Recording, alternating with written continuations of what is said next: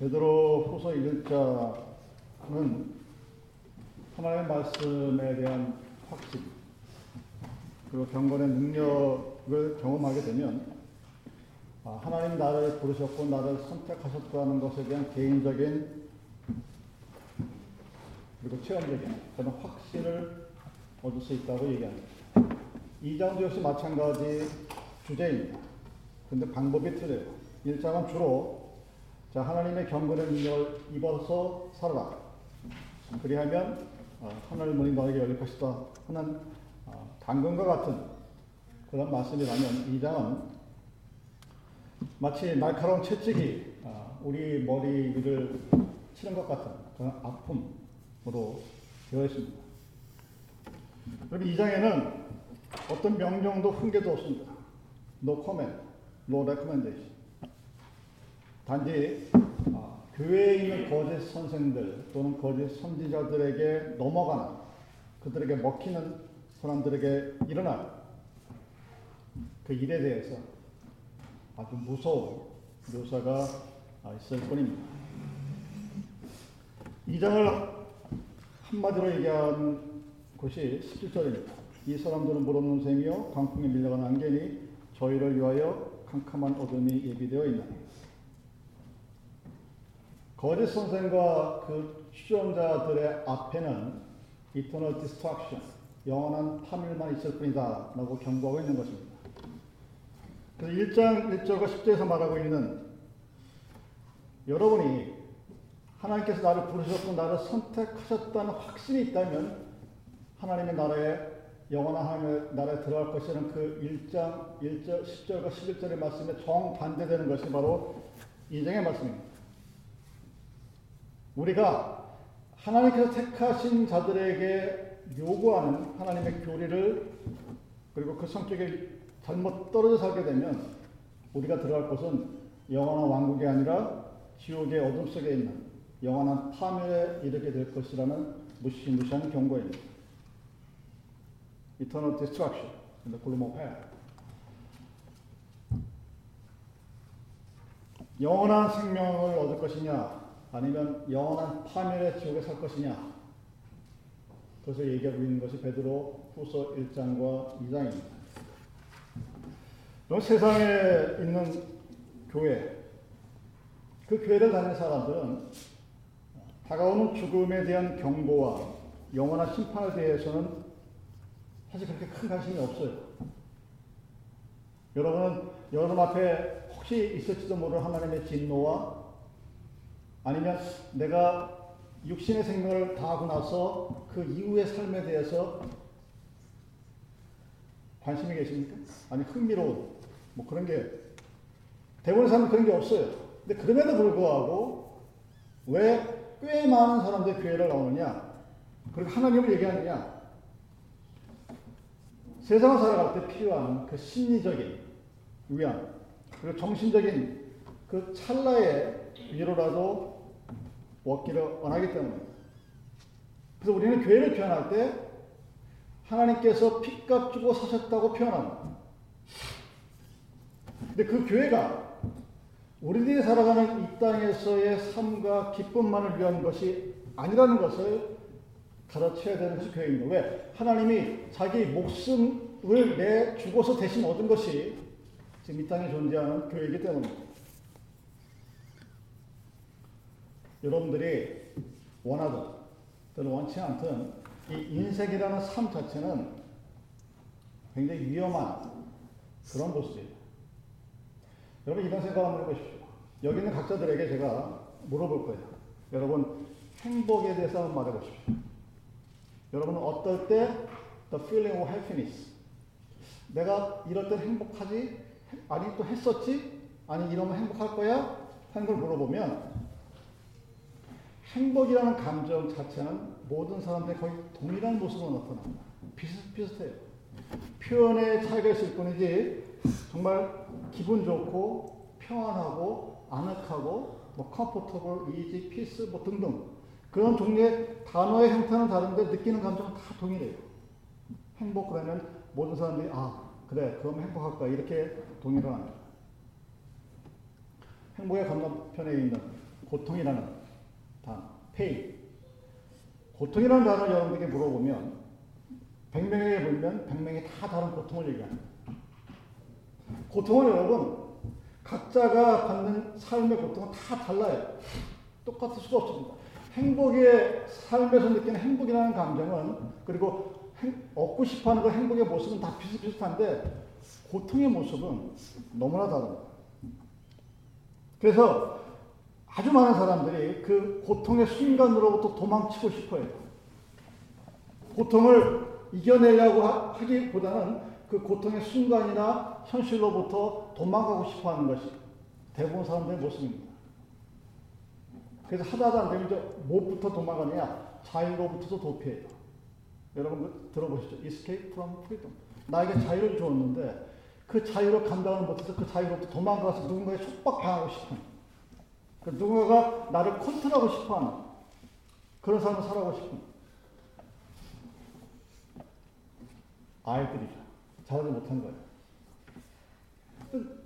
고통이라는 이 모습은 너무나 다양합니다. 그래서 그 다양한 고통의 모습으로부터 도망치고 싶어요. 하나님이 피값 주고 사신 교회는 그 고통에 대해서 얘기합니다. 그런데 그것으로부터 도망가는 방법을 가르쳐 주는 것이 아니에요. How to escape from free or pain. 그 고통의 본질을 바라봐요. 왜, 왜 힘들어하고 아파하고 어려워하는 그 본질을 바라보고 삶의 근본에 대해서 질문하고 대답할 수 있는 것이 바로 하나님이 핏값 주고 사신 교회입니다. 교회는 그 인간이 가지고 수밖에 없는 삶과 그 삶에서 나타날 수밖에 없는 고통과 행복이라는 것에 대해서 근본적인 질문을 하고 그 질문에서 대답을 하고 선포할 수 있는 것이 바로 교회입니다. 설교는 교회는 하나님의 말씀은 여러분들이 지난 일주일 동안 내가 살았던 삶에 지친 것을 위로하는 것으로 끝이는 것이 아닙니다. 위로가 필요하죠. 그렇 거기서 끝이는 것이 아니라 그 지나간 삶에 대한 고난을 이기고 나갈 삶의 근본과 본질에 대해서 잡을 주는 것이 하나님의 말씀이자 설교이자 교회라는 사실입니다. 이런 베드로서 2장을 보면 목사가 착해질 수밖에 없어요. 여러분이 만약에 하나님 말씀을 가르치는 위치에 있다고 칩시다. 내가 부모로서 자녀를 가르칠 때 베드로 후상 베드로후서 2장을 찬찬히 읽고 나서 아이들에게 또 누군가에게 하나님 말씀을 가르칠 때 굉장히 자비로울 수밖에 없어요. 무자비하게 너는 이거 잘못했지 이런 식으로 탁탁 뭐 두부 칼로 자르듯이 정죄하고 이거 못합니다. 베드로후서 2장을 제대로 읽은 목사랑 그런 선생님들이랑 거짓 가르침, 거짓 선지자들에 대한 그 분노에 대해서 아주 진지하게 우리는 만납니다. 그리고 사람들이 경건한 삶을 살지 못하는 것에 대해서 함께 습화할 수 있도록 만듭니다. 나는 경건한데 너는 경건하지 못한 삶을 산다는 어떤 기준을 가지고 누군가를 정죄하는 것이 아니라 그 사람들을 바라보면서 슬픔을 느끼고 컨페셔널을 느끼고 그들에서 기도할 수 있게 만드는 것이 2장입니다. 하나님의 말씀은 우연히 베드로후서 2장을 만든 것이 아닙니다. 우리를 이렇게 가르치고 책망하고 교정하고 훈련하는 데 유익하고 우리 모두는 하나님께서 나를 부르셨고 나를 선택하셨고 내가 하나님의 부르심과 선택 가운데서 해야 할 어떤 일에 열정적으로 나갈 수 있게 해주는 그것이 바로 하나님의 말씀입니다. 그것이 2장의 모티브예요. 여러분 1절을 보십시오. 민간에 또한 거짓 선자들이 일어났었나니 이와 같이 너희 중에도 거짓 선생들이 있으리라. 저희는 멸망케 할 이단을 가만히 끌어들여 자기들의 사신들을 부인하고 임박한 멸망을 스스로 취하는 자들이라. 진실이 가려지는 그곳에는 항상 위조품이 있어요. 카운터핏, 가짜들이 있다는 소리입니다. 구약 성경 신명기 18장 20절을 보내면 하나님이 보내지도 않았는데 내가 하나님께서 보냈다고 스스로 얘기하는 아, 가짜들이 많습니다. 신약교회에서도 우리가 믿음의 고백으로 여기는 아포스 크리드에 근거한 사도의 교리와 가르침에 대해서 삐딱하게 반기를 드는 사람들이 생겨납니다. 베드로가 지금 거짓 선생이 앞으로 일어날 것이다 라고 경고하고 있음과 동시에 또한 그 당대에도 거짓 선생들이 파나치고 있다는 사실을 그의 다른 편지를 통해서 알 수가 있습니다. 거짓 교사들은 베드로 당시에도 그리고 그 이후에 그 지금도 그리고 앞으로도 계속해서 나타날 것이라는 것이 하나님의 경고라는 얘기입니다. 그들은 자기를 사신 구원을 이루신 스승을 부인한다고 합니다. 여러분 이단이라는 모습 그리고 가짜의 모습은 뭐냐면 우리가 살아가는 삶에서 예수 그리스도를 점점 없애버려요. 여러분들의 신앙의 모습이 하나님의 모습, 하나님께서 봤을 때 잘못 비춰지는 것이 뭐냐면 나의 신앙의 모습에서 그리스도의 모습이 점점 사라져가는 거예요. 그 거리, 그것이 바로 거짓 가르침에 물든 사람들의 삶의 모습입니다. 여러분이 이 장을 진짜 어, 소설책 읽듯이 자꾸 읽다 보면 어떤 느낌이 딱 드냐면, 아, 베드로가 우리에게 가르친 것은 교리의 문제가 아니라 도덕적인 오류 아닐까? 그런 인상을 받아. 그래서, 아, 교리는 나는 하나님을 잘 믿는데 잘못해서 하면 살 수도 있어. 라는 인상을 주긴 합니다. 집에 가서 다시 한번 읽어보십시오. 아, 교리와 삶이 꼭 같을 필요는 없는 거예요. 혹 거짓 선생님이 얘기하는. 근데 여러분, 닥트린과 your life는 절대로 분리될 수 없습니다. never separation. 하나님, 내가 하나님을 믿다고, 믿는다 고백을 하고, 그, 하나님께서 나에게 가르쳐준 티칭대로 살아가려고 노력하는 사람이 자기의 삶에서 누구, 일반 사람들보다 훨씬 뛰어넘는 도덕적인 슈퍼리가 없다. 이건 가짜라는 얘기입니다. 작년 한해 동안 한국에서 그리고 미국에서도 마찬가지입니다. 미투라는 운동이 엄청 일어났어요. 보면 하여튼 남자 다 도둑놈들이에요.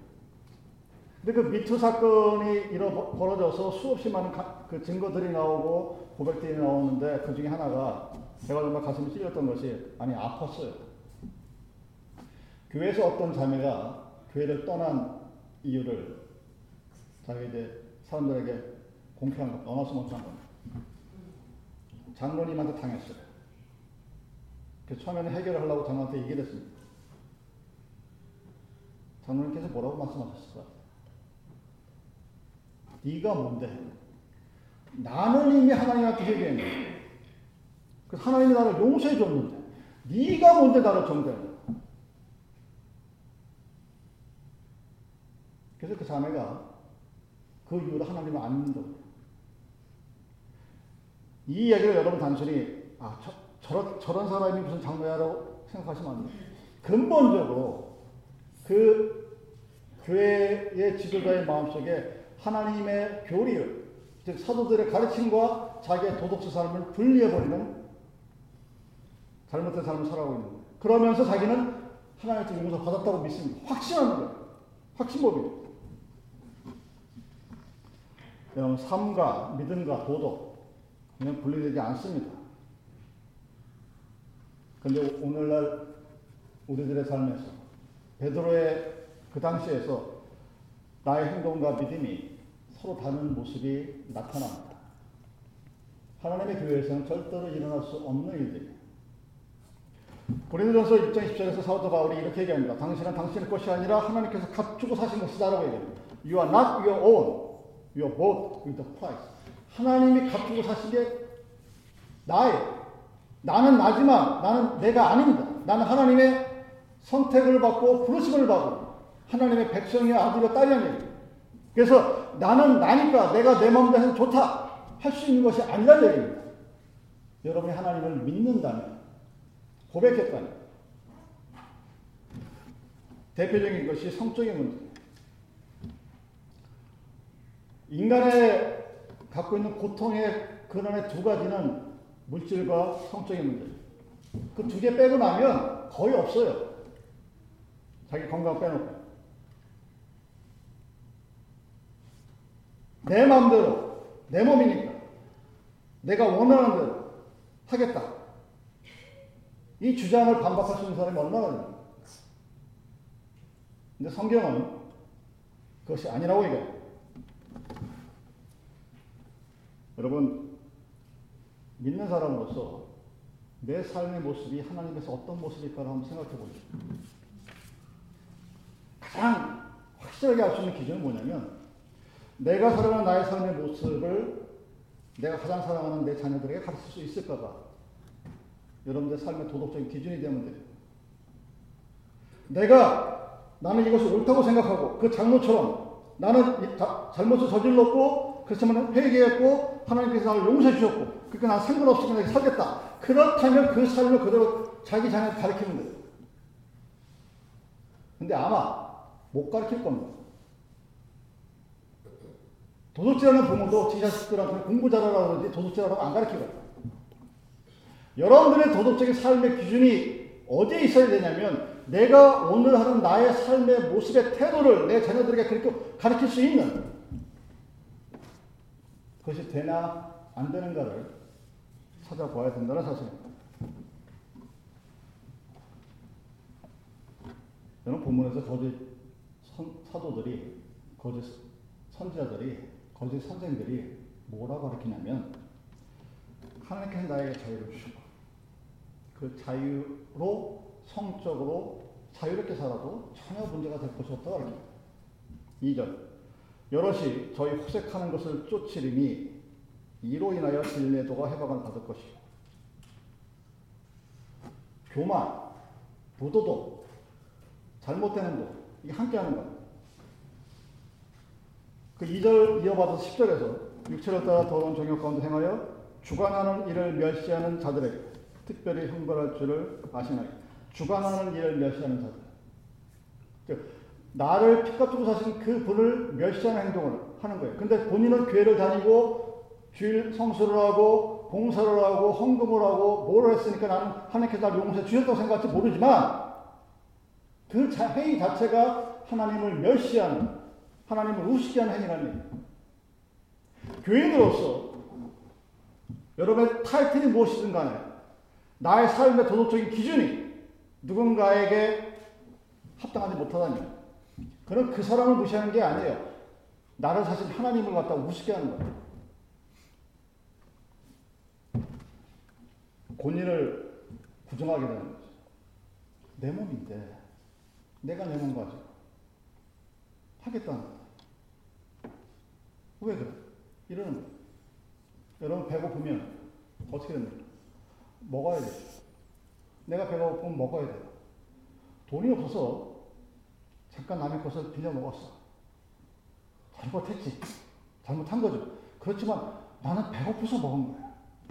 배가 부른데 먹기 싫은데 억지로 먹은 게 아니라 배가 고파서 나 살기 위해서 먹었는데 내가 무슨 잘못이야. 내가 저 여자가 좋아서 저 남자가 좋아서 내가 몸이 시킨 대로 했는데 그게 뭐가 잘못이야. 포스트모더니즘이라고 불리는 인간의 세대가 지나고 신의 세대가 지나고 인간 존중의 시대가 와서 우리 인간을 존중하는 인간이 가장 높은 위치에 있는 오늘날 우리들이 살아가는 삶의 모습들입니다. 주장할 수 있겠지만 성경은 그것을 받아들이지 않습니다.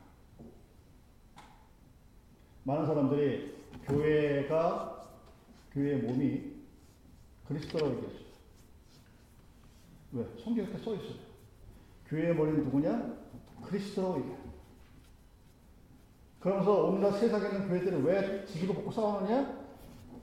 모여 앉아가지고, 야, 우리가 교회 주인이야. 성경에는 몸은, 교회는 주의 몸이요. 교회의 머리는 그리스도입니다. 그럼 남아있는 손과 발이에요. 여러분과 저는 타이틀이 무엇인지, 하나님이 무엇인지 간에 하나님의 교회에서 손과 발입니다. 주인이 될 수가 없는 사람들. 그런데 우리가 주인이라고 얘기하면 굉장히 멋있어 보여. 그리고 주인이 되고 싶어야죠. 그게 바로 거짓 선자들이 가르치는 교회에 대한 모습입니다. 여러분, 우리는 교회 주인이 될 수 없는 사람이에요. 우리는 교회의 손과 발입니다. 하나님의 손과 발에 불과한 사람들. 그럼에도 불구하고 왜 그런 주장들이 먹히느냐? 자기를 그냥 그렇게 믿고 싶은 거예요. 인간의 악한 본성이 그렇게 만들어간 여러분 우리는 제가 시간이 지나면 지날수록 느끼는 게 우리 인간은 절대로 착하지가 않아요. 나는 아니 저는 제가 예수 믿기 전까지 되게 착한 사람인 줄 알았어요. 남한테 해도 안 끼치고 뭐 도움도 주지 못하지만 내가 갖고 있는 막 주려고 들고 나 그랬던 사람이기 때문에 나는 굉장히 착한 줄 알았어. 나만 그렇게 생각한 게 아니라 내 주위에 있는 모든 사람들이 지금도 아 용서이는 착했어 그래요. 우리 고등학교 동기들이 쓴글 보면 아 그 녀석 착하고 첫 마디 항상 그렇게 시작돼. 그 뒷말은 다르겠지만. 그런데 그것이 바로 거짓 선자들이 얘기하는 주장입니다. 우리 인간의 기본적인 모습은 악해요. 그래서 하나님이 하나님의 것이라고 얘기했음에도 불구하고 그리고 그 하나님은 나는 믿고 의지한다고 얘기하면서 불구하고 나는 내 것이라고 주장합니다. 중요한 것은 나는 그렇게 살면은 그런 나의 삶을 야 너도 이렇게 살아. 내 아들과 딸들에 가르칠 수 있느냐 하고 묻는 겁니다. 그럴 수 있다면 여러분 옳게 사는 거예요. 내가 오늘 살아가는 나의 삶의 태도, 내가 어떤 욕망을 대하고 뭔가 고통을 대했을 때 그 고통을 이겨가는 삶의 모습을 나의 자녀들에게 야 이렇게 살아야 돼 하고 가르칠 수 있다면 내가 가장 사랑하는 그들에게 가르칠 수 있다면 좋은데 많은 사람은 그 생각을 하지 않아요. 그 자녀들에게 다른 것만 가르칩니다.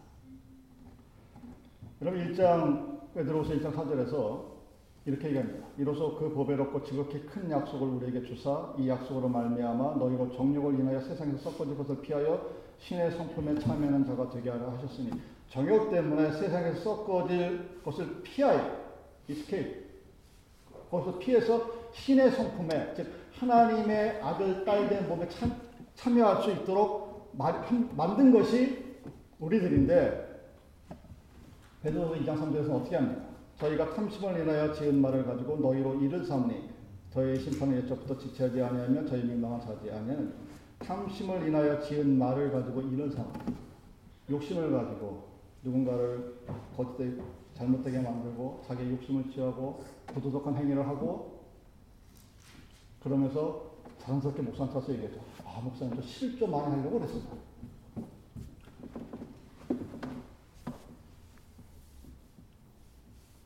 내 욕심을 채우는 것이 뭐가 잘못이야, 우리? 배고프면 밥 돼.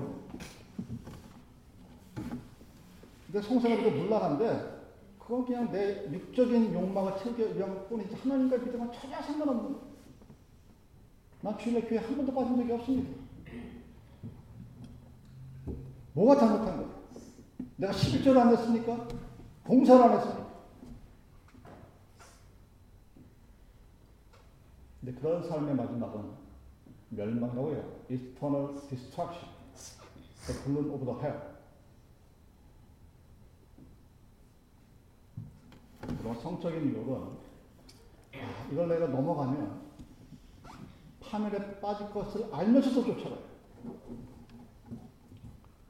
정말 뿌리치기 힘든 독이 든 장미. 이혼 사유의 99.9%는 부도덕한 성관계 때문에 헤어지는 거예요. 마지막 성격체.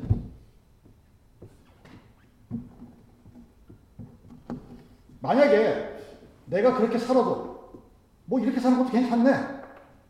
야, 내 아들, 딸, 너희 그렇게 살아라. 그렇게 가르치라고 하는 것이 바로 거짓 선자들이 우리 가르치는 유혹이. 내일이 없는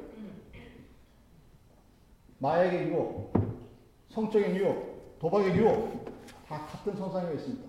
나가 내가 오늘 행복하기 위해서 그러는 거다.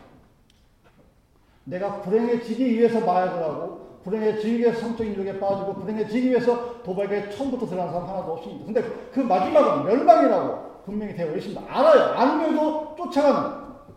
그것은 이미 하나님으로부터 버려진 백성이라는 것을 의미합니다. 거짓 선자들이 바로 그것을 가리키는 거예요. 내 귀에 듣기 좋고 내 몸이 좋게 받는 느끼면 우리는 언제든지 하나님과 멀어질 수 있는 그런 악한 본성을 가지고 있다. 그런 사람. 만약에 누가 여러분에게 야, 더 하나님과 멀어지면 내가 이것을 줄게. 그럼 19절에서 그 얘기를 볼수 있죠. They promised them freedom, but they themselves the slaves of corruption. 하나님이 자유를 약속하셨는데 스스로 부패한 자의 노예가 되게 만드는 것이 바로 우리가 갖고 있는 죄악의 본성의 모습입니다. 그러면서 그들은 어떻게 가르쳤냐? 삶과 교리는 별개라고 가르쳤습니다. Doctrine, your life must be separated. 이렇게 가르쳐요.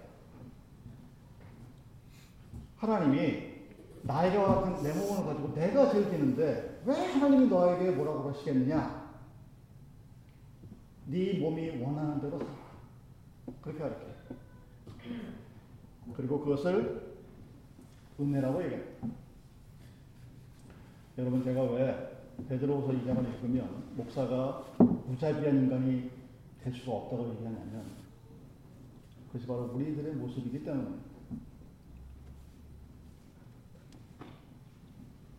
내가 아닐 것 같으면 상관없는데 왜 목사가 함부로 정죄를 못하고 누군가를 저주하지 못하냐면 똑같은 저주와 똑같은 모습이 우리 앞에도 나타날 수 있기 때문에 여러분 그리스도인, 그리스도인이라고 한다면 그러면서 내가 그리스도인이라고 주장하면서 내가 하나님을 믿는다고 얘기하면서 도덕적인 가장 기본적인 삶을 살지 못한다.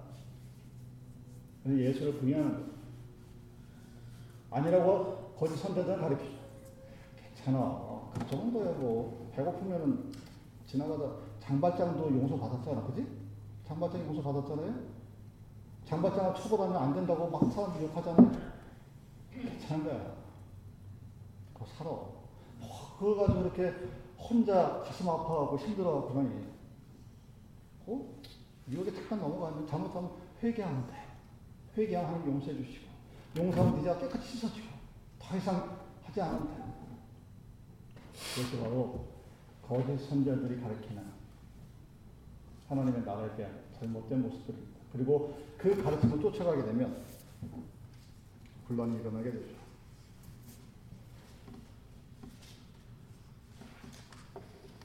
베드로가 그 모습을 4절과 8절, 그 중간 부분에 설명합니다. 처음에 예로 든 것이 타락한 천사죠. 천사도 타락한. 그랬을 때 영원한 파멸이 있었습니다. 5절에서는 노아의 경우를 예로 듭니다. 경건하지 않은 모든 자들을 쓸어버리셨습니다. 세 번째 예로 든 것이 수동과 고모라의 경우. 의인을 제한 나머지 모든 백성들을 없애버리셨죠.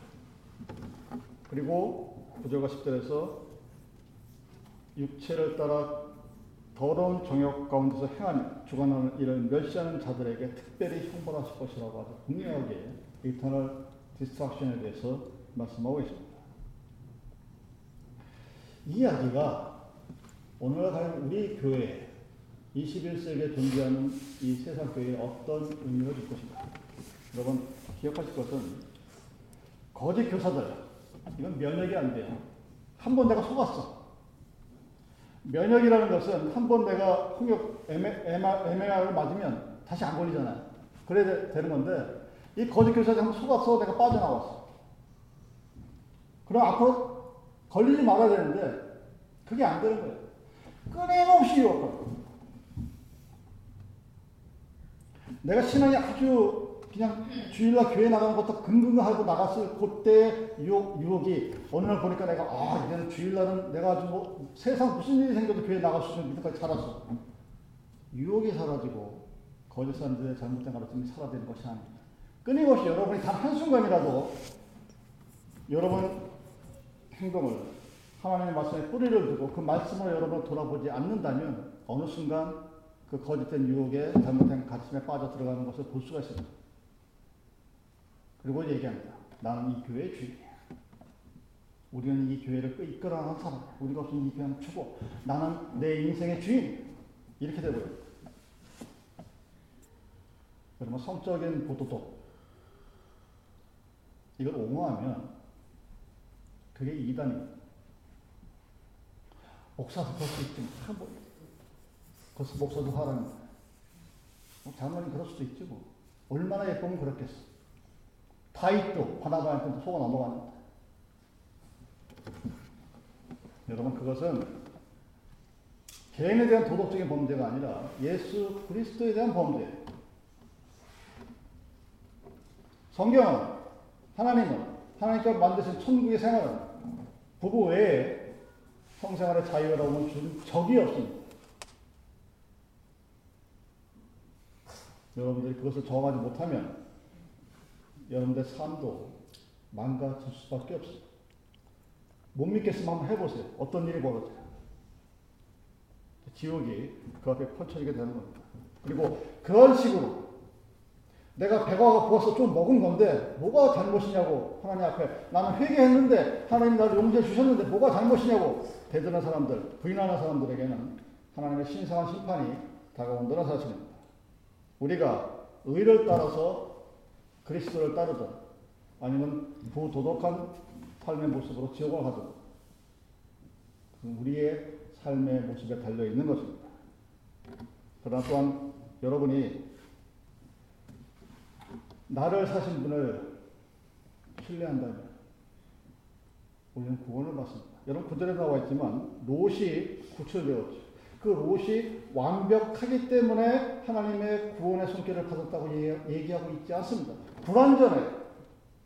엉터리에 잘못된 믿음일지도 몰라요. 근데 그럼에도 불구하고 그 롯은 하나님에 대한 믿음과 기대의 끈을 놓지 않았을 때 그 불완전한 인간을 온전하게 구속하실 수 있는 방법을 알고 있는 분이 바로 예수 그리스도라는 사실을 성경 우리에게 증거하고 있는 것입니다. 여러분, 자녀들에게 크레딧 카드로 가르치면 절대로 안 되는 거예요. 여러분이 자녀를 사랑한다면 얘야 이것은 크레딧 카드가 아니라 내 카드다, 빅 카드라고 가르쳐야 됩니다. 네가 쓴 거, 네가 갚아야 돼. 요즘 세상 살면서 카드 안 들고 다닐 수는 없잖아요. 갖고 다녀야 되는데 제대로 가르쳐야 될까요? 본질이 무엇인지 생활의 편리함을 위해서 준 거지만 갚지 않으면 댕태로 돌려 들어오죠. 하나님이 여러분을 사랑해요. 여러분 믿습니다. 한 번도 의심을 본 적이 없습니다. 하나님이 나를 사랑해. 저와 여러분 하나님의 아들, 딸이고 하나님의 자녀입니다. 그 하나님의 자녀로 살아가야 될 기준을 성경이 말하고 있는 거예요. 내가 살아가는 삶. 그 도덕적인 기준, 신앙의 기준, 그거를 동일한 모습으로 내 자녀들에게 가르치고 전파할 수 있어야 돼요. 그럼 우리가 될 그런 사람들만이 거짓 선지자가 거짓 선생들이 가르치는 그 잘못된 것이 무엇인지를 분별할 수 있는 사람들. 다시 한번 말씀드립니다. 여러분이 하나님의 말씀으로 뭔가 스타글이 생기고 뭔가 명확해지지 않을 때 내가 이것을 내 자녀들에게 하라고 얘기할 수 있는가를 생각해 보십시오. 그리고 질문하십시오. 그리고 대답하십시오. 그러면 우리는 하나님께서 이끄시는 영원한 그 나라에 들어갈 수 있는 하나님의 선택된 부르심을 받는 자녀라는 사실 여러분들이 확신하고 확인할 수 있게 될 것이라는 사실입니다. 기도하십니다.